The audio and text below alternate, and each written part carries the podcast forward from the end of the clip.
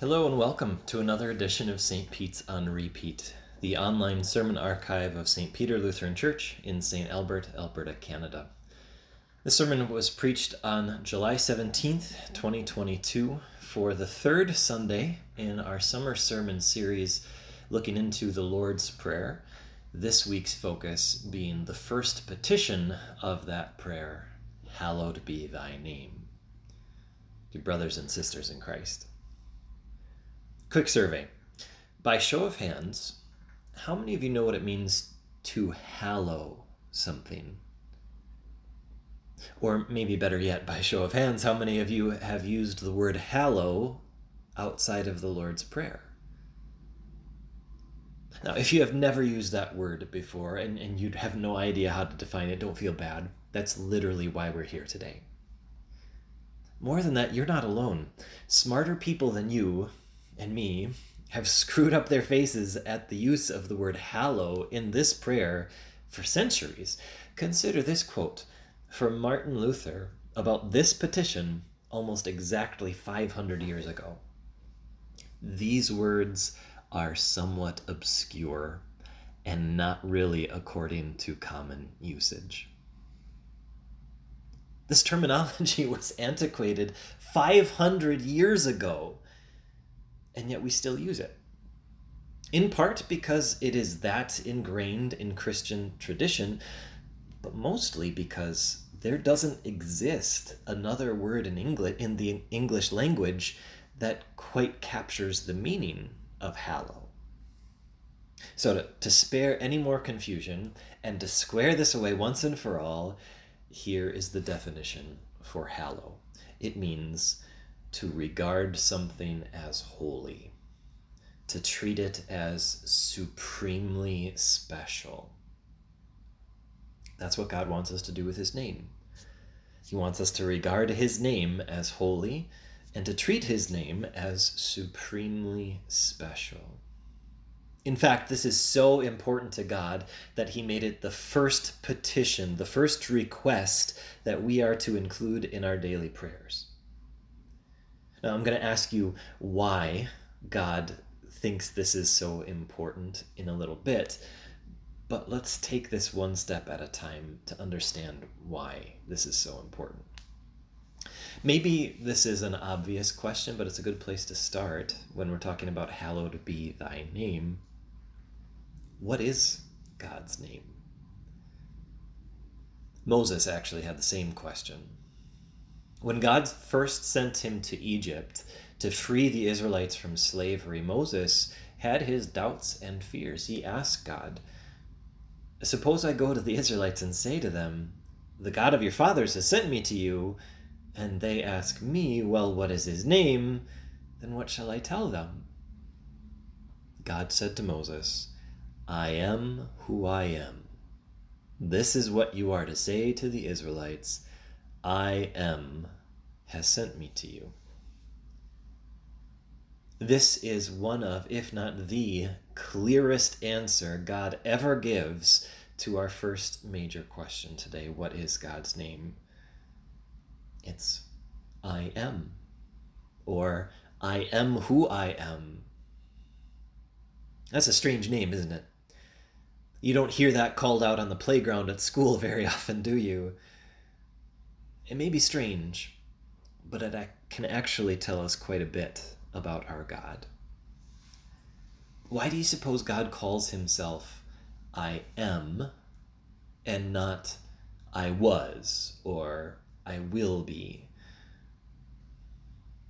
Well, we can actually see a bit of God's eternal nature even in his name. No matter when you talk to or about God, He always is. He is in the constant, eternal state of being in the present. Now, that may make your brain hurt a little just thinking about it, but here's a helpful way that I've found to think about it God is not a has been, and God is not a not yet. He is. And He always is. Maybe it's helpful even more to think about it in practical terms. What, what difference does this make to you to know that God is not a has been or a not yet, especially as you think about praying to Him? It means that there is never a time when you have gotten to God too early or too late. It's not as if his power or influence has dried up over the centuries. It's not as if he is not ready yet to help you, as if he still has to get his ducks in a row before he can be of any use to you. No, he is, and always is, ready, willing, and able to hear and help you. Now, there's a whole lot more I could say about this name for God, but there are so many other names that also tell us so much about God. Uh, allow me just one more. This name also comes from the book of Exodus, as God is again encouraging Moses, this time a bit later in life. God came down to Moses in a cloud and proclaimed his name. He said, The Lord, the Lord, the compassionate and gracious God, slow to anger, abounding in love and faithfulness, maintaining love to thousands, and forgiving wickedness, rebellion, and sin. Yet he does not leave the guilty unpunished. He punishes the children and their children for the sin of the parents to the third and fourth generation. You could say that this whole paragraph is God's name. So, what do we learn about God from this name? In the first half, he just piles on expressions of love and patience and kindness, gentleness, forgiveness, grace, mercy in the first half, we see a picture of a God who can endure and withstand all of the many ways that we abuse and misuse him. We see a God of unlimited love. But in case all those good and lovely expressions of patience and forgiveness were to leave you with the impression that God is a sap or a pushover, he adds the second sentence about punishing the guilty. In His grace, God can withstand and endure all kinds of sin, but He still has a very strong sense of justice, not leaving the guilty unpunished. That's what God warns us about in the second commandment when He tells us not to misuse His name. In fact, He forbids it. He says, You shall not misuse the name of the Lord your God. And much like we just read in Exodus 34, He adds, for the Lord will not hold anyone guiltless who misuses his name. Really, this is the same thing that we pray for in the first petition of the Lord's Prayer Hallowed be thy name. It's just that in the Lord's Prayer it's stated positively, and in the second commandment it's stated negatively. What does it tell you that the first petition of the Lord's Prayer and the second commandment are both focused on the proper use of the name of God. It means that God's name is very important to him. And he wants it to be very important to you too. You have a special connection with God's name. Did you know that? We heard this last week from Galatians chapter 4. When the set time had fully come, God sent his Son, born of a woman, born under the law, to redeem those under the law, that we might receive adoption to sonship. God adopted you into his family. You are his dear child, and he is your Father in heaven. What often happens to a child's name when they are adopted into their forever family? Their name changes. They take on the name of their adoptive family. That's what happened to you when you became a Christian. When you were baptized, that's what Jesus commands his followers to do. Therefore, go and make disciples of all nations, baptizing them in the name of the Father and of the Son and of the Holy Spirit. You were baptized into the name of God, and now, as a Christian, you carry that name with you wherever you go. So when God makes these commands and instructs you to pray a certain way about his name, it doesn't just affect him, it applies to you and everything you say and do.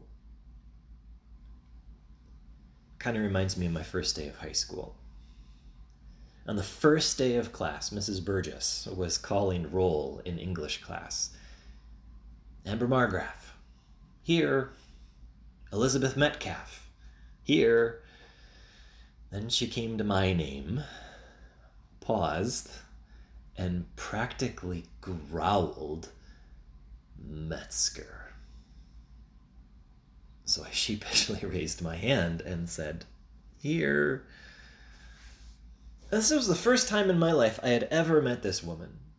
And before she sees me do anything, before she hears me say anything, before she knows anything about me as my own individual human being, you could hear in her voice that she already disliked me and it was going to be a very long year.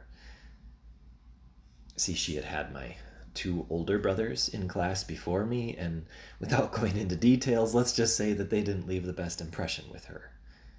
So the instant she saw the name Metzger, her mood turned sour, and she considered me guilty by association. That is the awesome privilege, but also terrifying responsibility that you have as a Christian, as a person who carries God's name with you wherever you go. God does not walk the streets of St. Albert, but you do. God does not have a social media profile or a Twitter handle, but you do. And here's the kicker for many people, more and more these days, the first impression they have of God is you, a Christian who carries his name with you wherever you go. So, what do you suppose people think about God when they look at what you, a Christian, post or share on social media? What impression does this world have of God when they overhear the conversation of one of his followers in the mall or a softball game or at the bar? Sadly, it's all too easy not to hallow God's name we don't always regard it as something that is holy or treat it as something supremely special. We use it to punctuate text messages or to accentuate the punchline of a joke. We forget that the world is watching and that people are drawing conclusions about God based on what we say and do all the time, not just on Sunday mornings or when we're at our best but even on Friday nights and when we're at our worst. I think that Jesus teaches us to pray this petition first because it's one of the first things we fail and forget to do, but also because it is that important. God is not just worried about you dragging his name through the mud because he has a vain attachment to his reputation. He cares about it because eternal salvation depends on it. Salvation is found in no one else, we read in Acts chapter 4. For there is no other name under heaven given to mankind by which we must be saved. If the world around you recognizes you as a Christian and they don't like what they see, then they may walk away from the only name under heaven given to mankind by which they can possibly be saved, not because God is unappealing to them, but because you are. We have a responsibility to represent our God to this world. Do you embody what God tells us about himself in his name, the compassionate, gracious, slow to anger God, the one abounding in love and faithfulness? Of course not. None of us do. But there is one who did, and I think you know his name. Jesus was compassionate and gracious, slow to anger, and abounding in love and faithfulness. You can see those qualities clearly throughout Jesus' life, but maybe most poignantly in his last 24 hours. He was wrongfully accused, brutally abused, falsely convicted of crimes he did not commit, sentenced to death on a cross, and yet he did not utter a word of protest or lift a finger to fight back. He did not cuss out his murderers or curse the followers who abandoned him to suffer his fate alone. He prayed for them and died for them because he had compassion on them and was faithful to them. Jesus maintained love to thousands of sinners who sinned against him, and he forgave our wickedness, rebellion, and sin at great cost to himself. He was able to withstand and put up with a mountain of disrespect and disobedience and still managed not to be a sap or a pushover. He preserved justice not by ignoring our sin, but by taking our punishment on himself so that we could be forgiven. Jesus lived up to his name. Do you know what Jesus' name means? He saves. That's exactly what he did for you. He was punished so that you could be set free from all your guilt and shame. He was crucified so that you could live in his forgiveness and love forever. He even gave you his name both to call on and to be called by. We have this promise through the prophet Joel, which was later repeated by both Peter and Paul everyone who calls on the name of the Lord will be saved. That's true for you even when your words and actions have made it clear that you don't always regard God's name as holy or treat it as something special, even when the world looks at you and does not see a perfect reflection of your Father in heaven, there is forgiveness for you in His Son Jesus, whose name literally means your salvation. You can call on the name of your Lord in prayer and be assured of your salvation in Him. But that's also true for everyone else too, especially for those who are blessed to learn about their God through you. I called it a terrifying responsibility earlier to, to carry the name of Christ with us wherever we go as Christians. But it's also an awesome privilege to be the way in which God makes his name known for the salvation of the world around us. That's why the first thing Jesus us, Jesus teaches us to pray is hallowed be thy name. The only question that remains is how, how do we do that? How do we ensure that we treat God's name as something supremely special? We'll just consider a pair of passages. This first one from 1 Chronicles chapter 16 Give praise to the Lord, proclaim his name make known among the nations what he has done. If you sincerely feel like God's name is something supremely special, what are you going to do with it? We're going to use it. We're going to tell other people about him. We're going to shout from the rooftops the good news of forgiveness and eternal life through his son, Jesus, our Savior. Or this passage, Jesus' own words from Matthew chapter 6 Let your light shine before others, that they may see your good deeds and glorify your Father in heaven. What do you think Jesus means when he says, Let your light shine? He's talking about the way you live your life. He's encouraging you to behave in such a way that people can't help but see even just a glimmer of the goodness of great and grace of God in you. Maybe that means being polite and helpful, holding the door open for someone, or helping them bring their groceries in. Maybe that means being kind and compassionate, going out of your way to find people who need help and making a donation or offering to volunteer. But, but this is the important question why? Why do we do all those good deeds? Not so that your reputation can be improved, but so that you can give glory to God in everything you say and do, so that through you others may be drawn to Him. So that through you and what you do, they may believe in Him and receive salvation by calling on His name.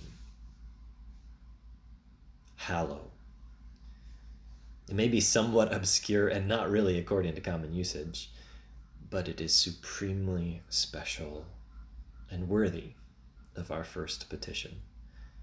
Hallowed be his name. Amen.